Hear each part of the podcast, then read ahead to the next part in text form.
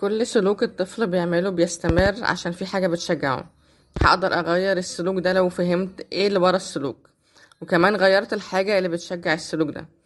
التشجيع والدعم بطريقة إيجابية طريقة فعالة جدا عشان أخلي الولاد يغيروا سلوك معين.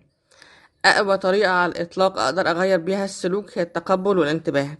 مش ببالغ لما بقول إنه هدف الطفل وخصوصا في المراحل الأولى إنه ياخد انتباه من مامته وباباه ويحس إنه مقبول. اني اوريه اني شايفه ومهتم بيه وباللي بيعمله ومتقبله. مفيش حاجة هتخليني أبطل أحبه أو أهتم بيه. وإنه زي ما هو كده مقبول عندي ومش محتاج يغير أي حاجة عشان أحبه.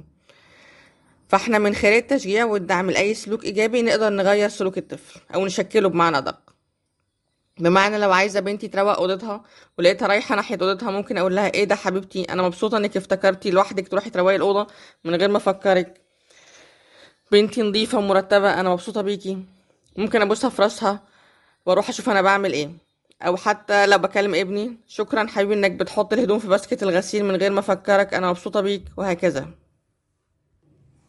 إني أشجع السلوك اللي عايزاهم يعملوه وأديهم انتباه وحب في كل مرة بيعملوه.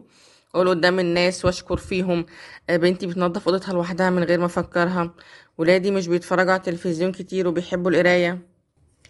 ولادي بيلعبوا رياضة وأقول إن أنا فخورة بيهم. ده كله تشجيع للسلوكيات اللي عايزاهم يعملوها أكتر. لما ابتدي أركز على الإيجابي ويكون عندي صبر في الآخر هلاقي سلوكهم ابتدى يتغير للأحسن. ممكن أشجع عن طريق آه، حاجة نعملها سوا. نقعد نقرأ كتاب مع بعض أو نخرج سوا أعمل لهم أكل بيحبوه.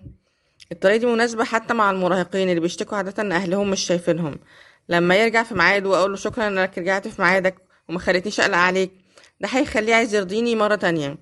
لما بمدح السلوك الإيجابي وأشجعه وأكافئه أنا ببني احترام ولادي نفسهم إنهم يحسوا إنهم بني آدمين كويسين وقادرين يعملوا حاجات كويسة وأذكياء ومهمين عندي. هيفضلوا يعملوا التصرفات دي عشان أفضل أديهم انتباه وحب وتقبل اللي هو أصلا هدفهم في الآخر.